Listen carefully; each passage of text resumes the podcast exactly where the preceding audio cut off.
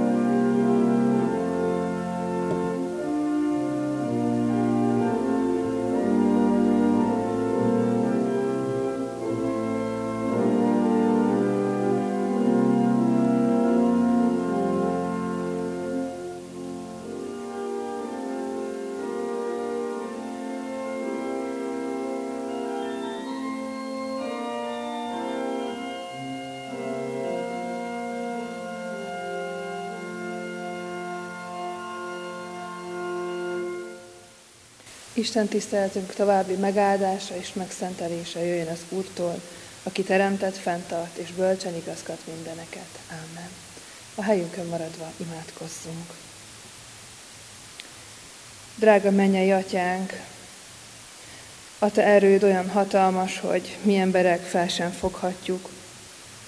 A te gondolataid olyan mélységesek, hogy mi az emberi gondolkodásunkkal át sem láthatjuk azt, hogy miket rejt a te gondolatod. A te terveid olyan csodálatosak, hogy mi emberek olyat elképzelni, még merni sem merünk. Atyánk, te annyival hatalmasabb és csodálatosabb vagy nálunk, embereknél. Mi olyan gyarlók és aprók vagyunk, bűnösök és porszemek, de te mégis ránk tekintesz a hatalmas kegyelmeddel és irgalmadból. Te mégis odafordulsz hozzánk szeretettel, atyai öleléssel. Azért könyörgünk, hogy ma is ezt élhessük át, érezhessük meg, ahogyan a Te ígéd, a Te hívásod megszólal felénk. Így könyörgünk a Te szent lelkedért, hogy ő munkálkodjon bennünk. Amen. A Timóteushoz írt első levél negyedik fejezetéből olvasom a 12-től a 16. versekig Isten igéjét. Senki meg ne vessen ifjúkorod miatt, hanem légy példája a hívőknek beszédben, magaviseletben, szeretetben, hitben, tisztaságban. Amíg megérkezem, legyen gondod az írás felolvasására, az ige hirdetésre, a tanításra. Ne hanyagold el a benned lévő kegyelmi ajándékot, amelyet profécia által kaptál a vének kézrátételével. Ezekkel törődj, ezekkel foglalkozz, hogy előre haladásod nyilvánvaló legyen mindenki előtt.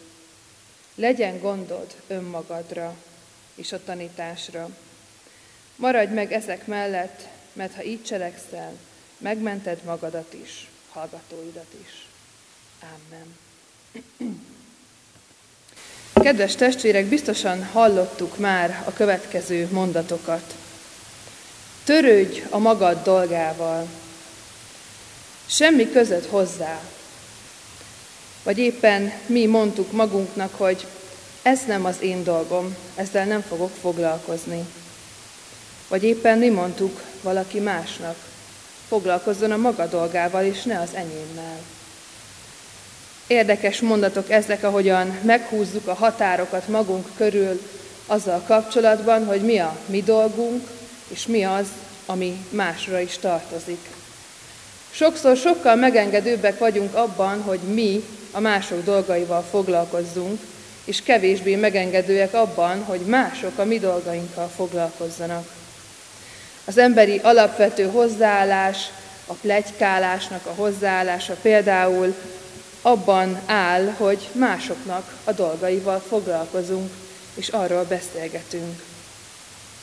De mégis a mai ige hirdetésnek és a mai igének a fő gondolata inkább az, hogy mi hogyan is állunk azzal a kérdéssel, hogy mi a mi dolgunk. Mi a mi gondunk az életben. Mire fordítjuk a figyelmünket, mivel foglalatoskodunk, mi körül forognak a gondolataink, minek nézünk utána, minek gondolunk utána, miről beszélgetünk másokkal. Azt mondja itt Pálapostól Timóteusnak, ennek az ifjú tanítványnak, aki egy gyülekezetet vezet, legyen gondod önmagadra. Milyen egyértelműen foglalja össze a határokat arról, hogy mi is egy embernek a gondja, a dolga. És érdekes ez a kifejezés, ez a szóhasználat, gond. Ezt a szót akkor szoktuk használni, hogyha valamilyen zavaró tényezőt látunk magunk körül, amit meg kell oldanunk, vagy éppen amit nem tudunk megoldani, amivel szembe kerülünk, valami olyan, ami aggódással tölthet el bennünket, egy gond, ami elvonja a figyelmünket, ami miatt nem tudunk arra koncentrálni, amire szeretnénk. Közben pedig ebből a szóból ered a gondoskodni kifejezésünk is, gondját viselni valakinek. Vagy ebből a szóból ered a gondolat szavunk is. És ezek a származék szavak már egy sokkal mélyebb és másfajta aspektus mutatnak meg ebből a szóból, vagy ebből a kifejezésből, hogy legyen gondod. Veszőtséggel járó dolog, zavaró körülmény, a jövő iránti aggódás, vagy felelősségteljes odaadás. Amikor valaki felől gondot viselünk, gondunk van rá, akkor mindezek a jelentés tartalmak megjelennek a viselkedésünkben. Hiszen ha valaki iránt gondot viselünk, akkor akkor is figyelünk rá, ha éppen rosszat tesz. Akkor is figyelünk rá, ha éppen tényleg gondot, terhet jelent a mi életünkre, ha megakadályoz abban, amit mi magunk szerettünk volna csinálni. Sokszor előrébb helyezünk másokat, és mások gondjával többet törődünk, mint a saját gondjainkkal. Megjelenik ez az életünkben akár fizikailag, hogy másoknak segítünk, és magunkat háttérbe szorítjuk, másoknak adunk enni, de magunk elfelejtünk enni, hogy a saját fizikumunkra kevésbé figyelünk, és csak másoknak adunk és adunk magunkból. De hogyha mélyebben nézünk ebbe az igébe, ha mélyebben nézünk ebbe a gondolatba, hogy legyen gondod önmagadra, akkor azt hiszem, hogy Pálapostól nem is ezekről a fizikai dolgokról beszél, hanem inkább ennek a lelki síkjáról. Ezeket a kifejezéseket használja. Legyen gondod, törődj ezzel és ezzel, foglalkozz ezzel és ezzel, ne hanyagold el ezt és ezt, és legyen gondod, ez kétszer szerepel ebben az ige szakaszban. És leírja Timóteus számára azt, hogy mi az, ami példává teszi őt a hívők között. Hogy mi az, amitől ő olyan emberré válhat, aki alkalmas arra, hogy másokat is tanítson, aki alkalmas arra, hogy megmentse önmagát és másokat is, és aki előre halad az életében, aki növekedni tud az élete útján, ezt fogalmazza meg az ige szakasz is. És ki ne akarna ilyen életet élni?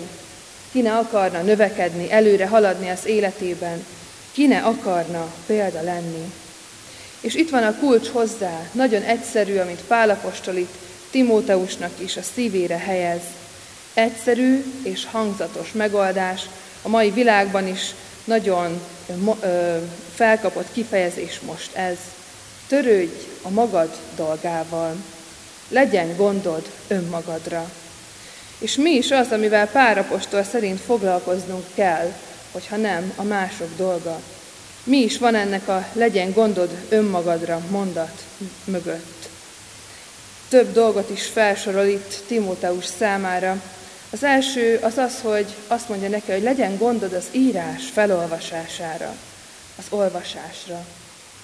Nagyon egyszerű példákat hoz itt Pál apostol, amik a mi életünkben is olyan egyszerűnek tűnnek, de mégis ezek azok, ahol talán a legtöbbször elbukunk. Az ige olvasása. Napról napra belemerülni, minden szavát magunkba inni, hogy az életünket átformálja. Ha valamit olyan sokszor olvasunk, hogy ennyire belemerülünk, akkor tényleg szinte a szó használatunkat, az életünket, a gondolkodásunkat meg tudja változtatni, az az írás. Olvassuk-e annyit a Szentírást, hogy az ilyen módon hasson az életünk, hogy átárj, átjárjon bennünket? Van-e ennyi gondunk önmagunkra, hogy minden nap elolvasunk egy-egy szakaszt? Aztán azt mondja Pálapostor, hogy legyen gondja Timóteusnak az ige hirdetésre is. Persze itt gondolhatunk arra, hogy Timóteus egy gyülekezet vezető volt, és kiállt, és prédikált, és tanította az embereket, de tudjuk jól, hogy az ige hirdetése ez nem csak ezt jelentheti, hanem azt is, hogy a mindennapi életünk, a mindennapi cselekedeteink beszélnek-e az Isten igazságáról, az Isten igéről, az Isten szaváról hogy amikor van lehetőségünk bizonyságot tenni és elmondani az örömhírt, vagy vigasztalást adni, de nem földit, hanem Istenit, akkor megtesszük-e ezt az ige szavaival? Van-e gondunk arra, hogy hirdessük az igét az életünkben, az életünk minden napján? És Pálapostól tovább megy még ezen is, és külön kiemeli, hogy ne hagyd el a kegyelmi ajándékokat.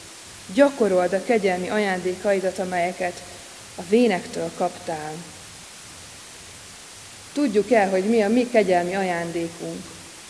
Élünk-e vele, szolgálunk el gyülekezetben. Tudjuk-e szolgálni Istent mindazzal, amit kaptunk, legyen az bármilyen talentum, tehetség vagy tudás. Keressük-e azt, hogy a tudásunk hogyan lehet Isten javára, hogy hogyan szolgálhat másokat, hogy hogyan hirdetheti Istent.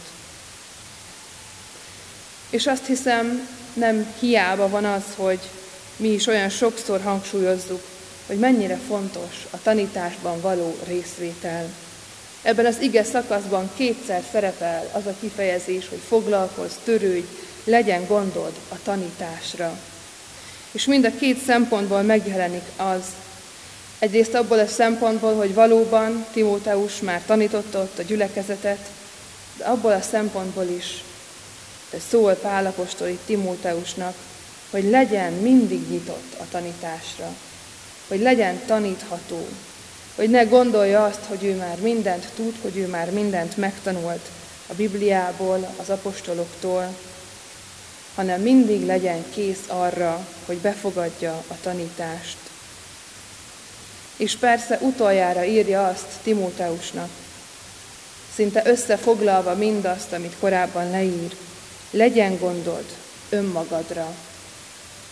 A mai ige szakasz azzal állít bennünket szembe, hogy feltegyük azt a kérdést magunknak, hogy mire van gondunk az életben, hogy mivel foglalkozunk, hogy mifelé irányítjuk a figyelmünket, és hogy gondoskodunk-e magunkról úgy, ahogyan másokról.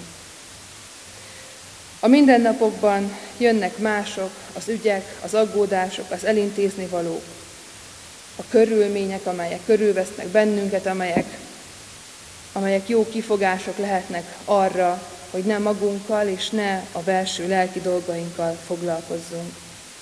De Pálapostól ma arra hív bennünket ebben az ige szakaszban, hogy legyen gondjunk magunkra, a tanításra, és maradjunk meg ezek mellett, mert ha így cselekszünk, megmentjük magunkat és másokat is. Amen. Imádkozzunk. Drága mennyei atyánk, hálásak vagyunk a Te igédért, azért, hogy Te tanítasz bennünket a Te szavad által. Hálásak vagyunk azért, hogy Te felhívod a figyelmünket újra és újra arra, hogy, hogy minden ott kezdődik, hogy bennünk rendben vannak-e a dolgok, hogy bennünk helyén vannak-e a világról alkotott képek, hogy helyén vannak-e tőled kapott igazságok, és hogy minden ott kezdődik az életünkben, hogy a veled való kapcsolatunk helyén van-e. Hogy rászálljuk-e az időt minden nap, hogy hálát adjunk neked mindazért a jóért, amit tettél értünk.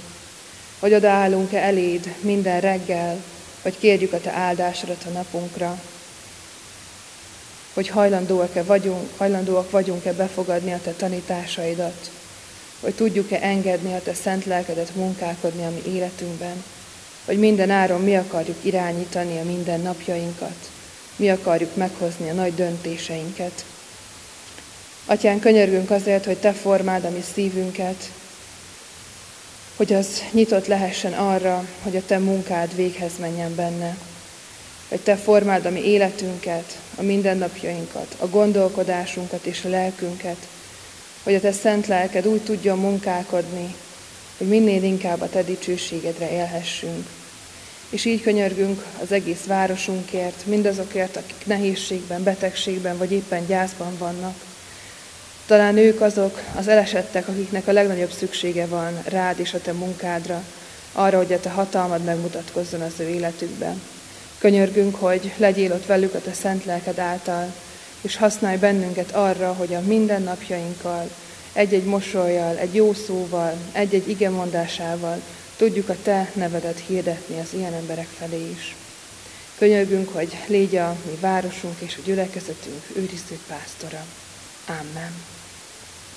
Fennállva mondjuk el az Úr Jézustól tanult imádságot. Mi, atyánk, aki a mennyekben vagy, szenteltessék meg a te neved. Jöjjön el a te országod, legyen meg a te akarod, amint a mennyben, úgy a földön is. Minden napi kenyerünket add meg nékünk ma, és bocsáss meg védkeinket, miképpen mi is megbocsátunk az ellenünk védkezőknek. És ne vigy minket kísértésbe, de szabadíts meg a gonosztól, mert Tiéd az ország, a hatalom és a dicsőség mindörökké. Amen. Fogadjuk Isten áldását. A kegyelem legyen mindazokkal, akik el nem múló szeretettel szeretik a mi Urunkat, az Úr Jézus Krisztust. Amen. Foglaljunk helyet, és röviden hallgassuk meg a hirdetéseket. A legfontosabb hirdetéseket megtaláljuk a hirdetőlapon. Azt szeretném kiemelni belőle, hogy a jövő hét vasárnapi alkalmainkon 9, 11 és 18 órakor úrvacsorás Isten tiszteleteken leszünk együtt. Aki szeretne ezeken részt venni, az tudja, hogy így tud készülni majd ezekre az alkalmakra. És a gyülekezetben, ahogy szoktuk is, készülünk együtt is ezekre, erre az alkalomra, és így csütörtökön, pénteken és szombaton este 18 órakor itt a templomban bűnbánati sorozatot tartunk. Mindenkit várunk szeretettel. Záró énekül énekeljük a 277. dicséretünket. A 277-es dicséretünknek az első, harmadik, negyedik és ötödik verszakát. Ez a dicséretünk így kezdődik. Gondviselő jó atyám vagy, ó én édes Istenem!